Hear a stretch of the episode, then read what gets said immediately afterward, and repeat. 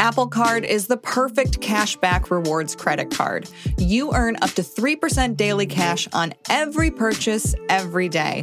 Visit apple.co slash card calculator to see how much you can earn. Apple Card issued by Goldman Sachs Bank USA, Salt Lake City branch. Subject to credit approval. Terms apply.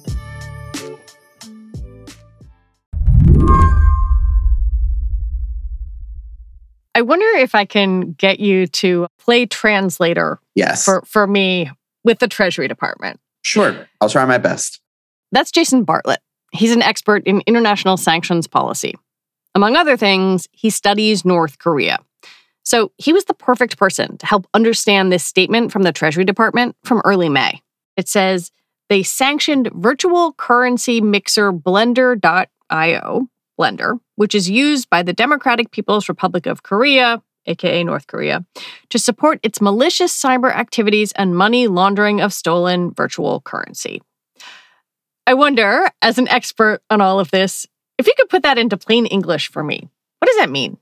It was a very significant measure by Treasury because it was the first ever designation of a cryptocurrency mixer. And why that matters is that for the past year and a half, the Biden administration has really tried to wrap its head around cryptocurrency and how it is potentially used to finance bad activity. And if you use crypto to finance shady things like terrorism or nuclear weapons, you don't want a digital trail. And that's where a mixer comes in. Think of it as a technology where you put in one kind of crypto and another kind comes out. So some mixers have different functions. Some allow you to put in Bitcoin, it can come out Ethereum. Or other times they allow you to switch around the addresses. So it's really hard to tell who is putting the crypto when, where, and why, and how it's coming out. If that sounds to you like a great way to launder money, you're not alone. North Korea thinks so too. Unfortunately, usually by the time that law enforcement is able to attribute a hack to North Korea, um, the hack already happened either a couple days or a couple weeks ago, even a couple months ago. So it's very hard to try to try to get that money back, really find out where it went. Sanctioning a mixer, Jason says, is a signal that the US may finally be upping its game against North Korea's hacking army. Today on the show, how North Korea got so good at crypto hacking and whether the international community can stop them. I'm Lizzie O'Leary, and you're listening to What Next TBD, a show about technology, power, and how the future will be determined. Stick with us.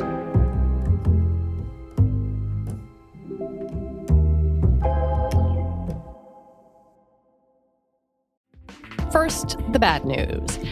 SAP Business AI won't help you generate cubist versions of your family's holiday photos, but it will help you understand which supplier is best to help you roll out your plant based packaging in Southeast Asia.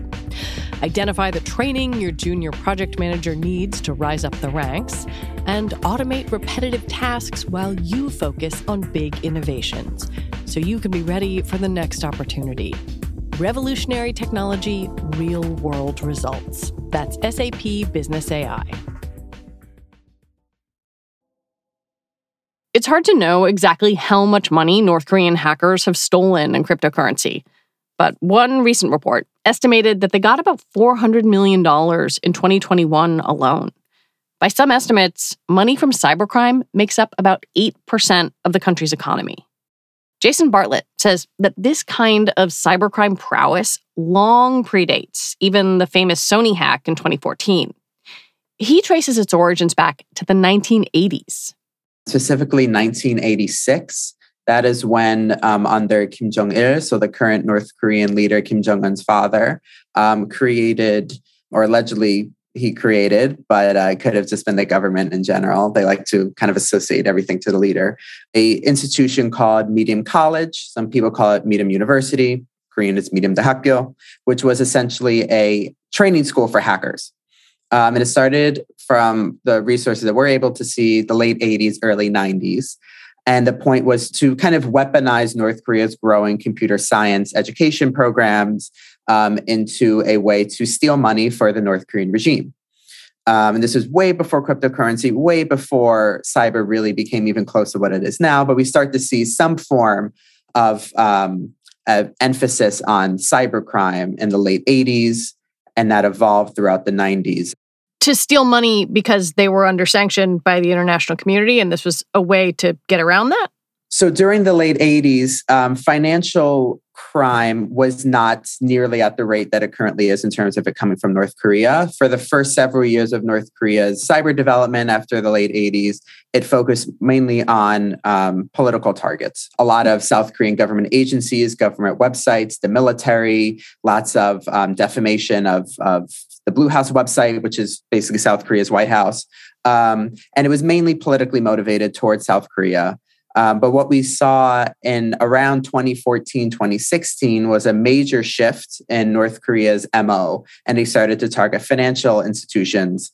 Um, and then two caveats for that. That was around the time that US and UN sanctions on North Korea really started to get more teeth. There were new sanctions programs, there were enhanced sanction programs. And that was also the time that cryptocurrency came around and really started to be adopted, especially in 2016. And that's when North Korea decided to uh, um, supposedly focus most of its cyber bandwidth on um, stealing funds as opposed to really only targeting government agencies. Even though it's difficult to link thefts to specific transactions like this missile program or that chemical, Jason says most experts who follow North Korean crypto hacking think the money is likely going toward the country's nuclear program. I think a lot of Americans who maybe only pay glancing attention to this might have registered this for the first time in 2014 during the Sony Pictures hack. They leaked embarrassing things. They threatened to, you know, commit acts of terrorism unless Sony pulled this this movie The Interview, a comedy about James Franco and Seth Rogen assassinating Kim Jong un. Hello, North Korea! North side? How critical a moment was this in, in the history and evolution of North Korean hacking? I think it was equally critical in North Korea's evolution of hacking as it was in the US's understanding of North Korea's capabilities to do that during that time, we also saw a massive focus of more attention on cybercrime in general, not just North Korean. There, that was the creation of the first cyber sanctions program. Was after the Sony Pictures attack in 2014. Um, so we didn't have a sanctions cyber program before then. So I think that was a wake up call for the U.S. government. Um, I think that was also a call um, for North Korea too to realize that it, it can conduct these attacks and can hack the United States uh, being able to target and successfully hack the United States and try to embarrass the United States um, definitely plays to domestic propaganda and, and the sense of, of um, empowerment for the regime.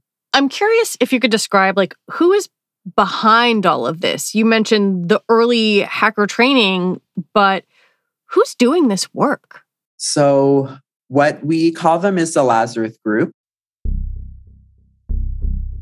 So that's the umbrella term for all of North Korean hackers. Allegedly, there are many separate subunits within the Lazarus group that focus on different sectors, some financial, some more military based, some government based. And it's hard to really figure out exactly how the Lazarus group is organized, but that's the, the general umbrella. And that is directly under the RGB, so North Korea's primary intelligence agency. And it's directly linked to their intelligence apparatus. So they're very highly funded by the North Korean regime. They're trained by the North Korean government. Um, North Korea has many domestic education training programs. So the one I previously mentioned, Mirim Dehak or Mirim College is one of them. But we know very little about that training program for intentional reasons. They don't want us to know much about it. Uh, but they also have many computer science uh, programs, master's programs, bachelor's programs that are offered at leading North Korean universities. And clearly, they must have very high quality if they're still able to conduct these type of attacks.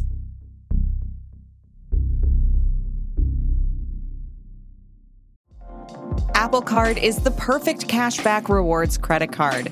You earn up to 3% daily cash on every purchase every day. That's 3% on your favorite products at Apple, 2% on all other Apple Card with Apple Pay purchases, and 1% on anything you buy with your titanium Apple Card or virtual card number. Visit apple.co slash card calculator to see how much you can earn. Apple Card issued by Goldman Sachs Bank, USA, Salt Lake City branch. Subject to credit approval. Terms apply.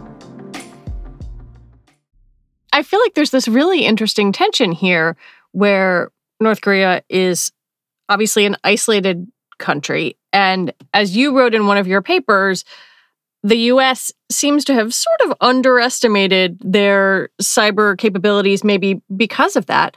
How did they get so good at hacking?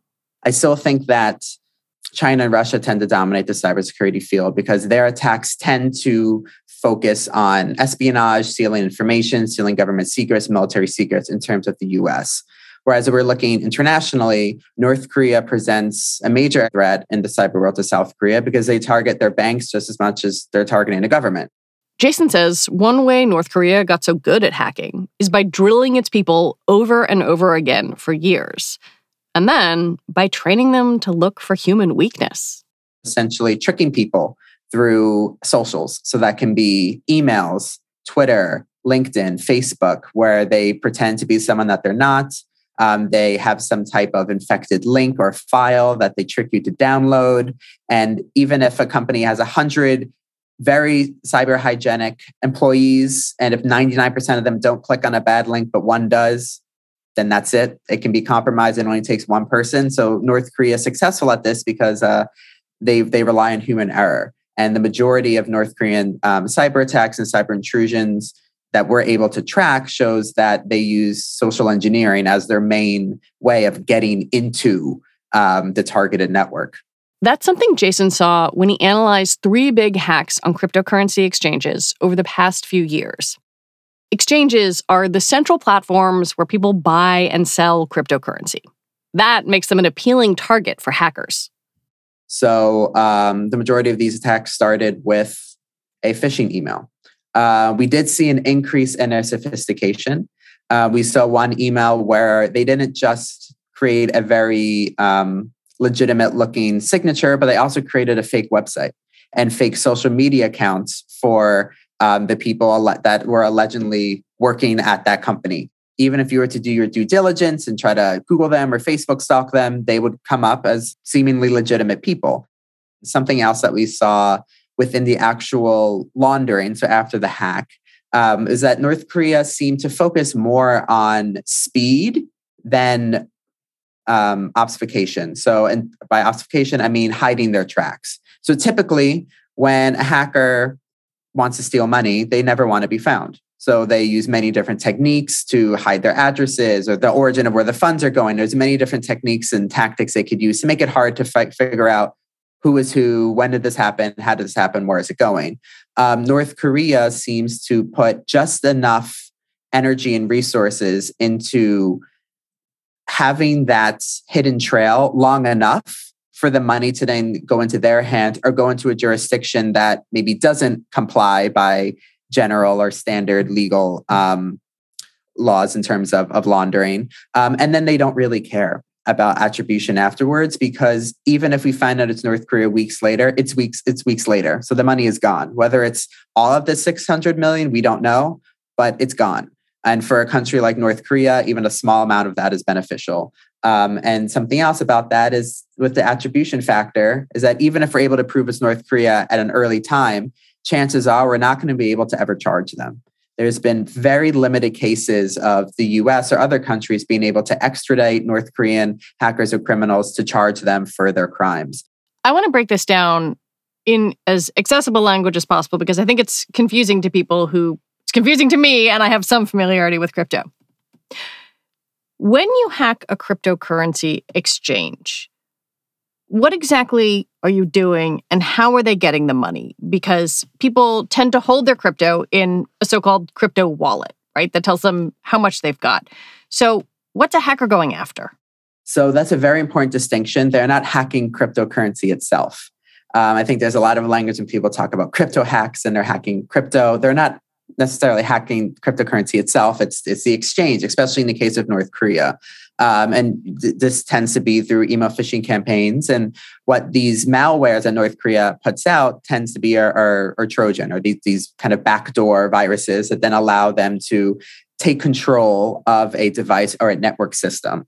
And when they do that, then they can go in and they can find the private keys that can give them access to these crypto wallets and then that's how then they could steal the funds from there. So they're mainly targeting the cryptocurrency exchange not the individuals. Because if you target the individual then you only have access to that person's if you have the keys um, then you only have access to that person's wallet not someone else's. But if you target the exchange as a whole um, and you're able to compromise and take control of the entire network and if you're able to get the keys then you know the, the world the world is yours essentially. Have these exchanges admitted they've been hacked not all of them. And I think that's one of the major issues here is um, we only know, not just for North Korea, but uh, we only know hacks that are disclosed or discovered. Perhaps the most well known case is the so called Ronin hack. That's the name of the network on which the game Axie Infinity is played. Hackers breached the network and stole roughly $625 million in cryptocurrency. It's the first time North Korea has hacked a play to earn crypto game, at least that we know of. A lot of cryptocurrency exchanges don't publicly announce when they're when they're hacked. And I think there's several reasons. One might be reputation, even though being dishonest to your customers is arguably another form of, of damaging your reputation. Um, but that that's one of that they don't want to bring the negative attention. Uh, they want to deal with it themselves. They don't want to have the interference from law enforcement. Sometimes they generally don't know that they were hacked, um, although I kind of take that with a grain of salt. It's obviously never easy for any institution, traditional or not. So whether it's a bank or a cryptocurrency exchange, to tell you know possibly hundreds of thousands or millions of, of users that they were hacked but it's it should be a requirement um, so that's one reason that it makes it pretty difficult to really not just attribute these hacks to North Korea, but try to stop them if there's not this close level of communication. Do you see any irony here that crypto enthusiasts who talk about blockchain technology talk up its security that that it is decentralized and supposedly the you know the ledger makes it more secure and yet that's clearly not what is happening in this case i think like most technologies it can be improperly used or misused for dual purposes um, and it does have a certain level of, of security and privacy and, and transparency. And anyone, like you mentioned, can go on Google and look up a blockchain and they could, it's complete transparent. Um, however, it's not transparent who owns it. It's not transparent exactly where it's going. Um, and these new technologies that are built on top of cryptocurrency technology get rid of that sense of security, such as mixers, um, and hmm. especially when they're misused and abused. Um, and these new technologies, every time there's a new technology, there's going to be something newer that tries to exploit it. So cryptocurrency is by no nature negative, but nor is it inherently positive. When we talk about rules and regulations, the Biden administration released an executive order on crypto with the intention, and again, I'm quoting and going to ask you to play translator, to mitigate illicit finance and national security risks. It sounds like they're saying yeah, we're we're watching these kind of crimes, but an executive order is not a regulation. It's just sort of a list of priorities. Yes, an executive order can sometimes strengthen um, existing laws and regulations, but I think this was one of hopefully many governmental approaches that the Biden administration will take to crypto. I think this was also supposed to be a very strong signaling message to cryptocurrency exchanges, to um, people who participate in crypto in a positive way and also a negative way, to know that regulations are coming down the pipeline. They're just trying to figure them out. Um, also, the use of national security, that's a very broad term. You can almost pile anything into national security. And I think it intentionally stays general so that it can be applied to many different forms um, of activity. Even within the cyber world, cyber enabled financial crime is a very niche area that a lot of cybersecurity experts you know, have competing opinions on whether it's really cyber, whether it's just financial crime that's used or that's carried out with a computer. And why does that mean it's cyber? I think we'll continue to see many more down the pipeline from Congress, um, from the executive branch. We saw Treasury issuing sanctions on um, cryptocurrency exchanges that were facilitating ransomware payments that were going to Russia. So this is, I think, just one keg in the the larger wheel that um, the Biden administration is is starting to turn um, to try to ramp um, up their efforts to target illicit crime that's funded or related to some degree to cryptocurrency. To go back to the beginning of this interview and thinking about the Treasury Department's announcement, is that a signal to you that the US government is focusing on North Korea and crypto a little more seriously, or, or is this a one off? I think it's a mixture of both. I think by targeting the Blender mixer and specifically mentioning its relation to um, North Korean cyber operatives misusing this this mixer and the mixer kind of being complacent and its in its abuse to help support North Korean illicit activity. I think that one sends a message to just the cryptocurrency community in general, especially illicit actors within it, that the US government is aware of these technologies. They know how they're being misused and they will target them. Um, the case of North Korea, I think that was a great way of issuing impactful sanctions that are targeting new areas that North Korea has already been occupying for many, many years. But targeting these new financial technologies, one sends a signal hey, we know what you're doing. Two, we're aware of these issues. And three, we're not just going to stop here. We're going to continue to build on these approaches. Um, and I think this is folding into the Biden administration's just um, declared initiative to really understand more about crypto and try to consider what type of regulations that we currently have in the financial um, sector that we can apply to crypto and which ones we can't. Jason Bartlett, thank you so much. Thank you so much for the opportunity to talk, Lizzie. This is great.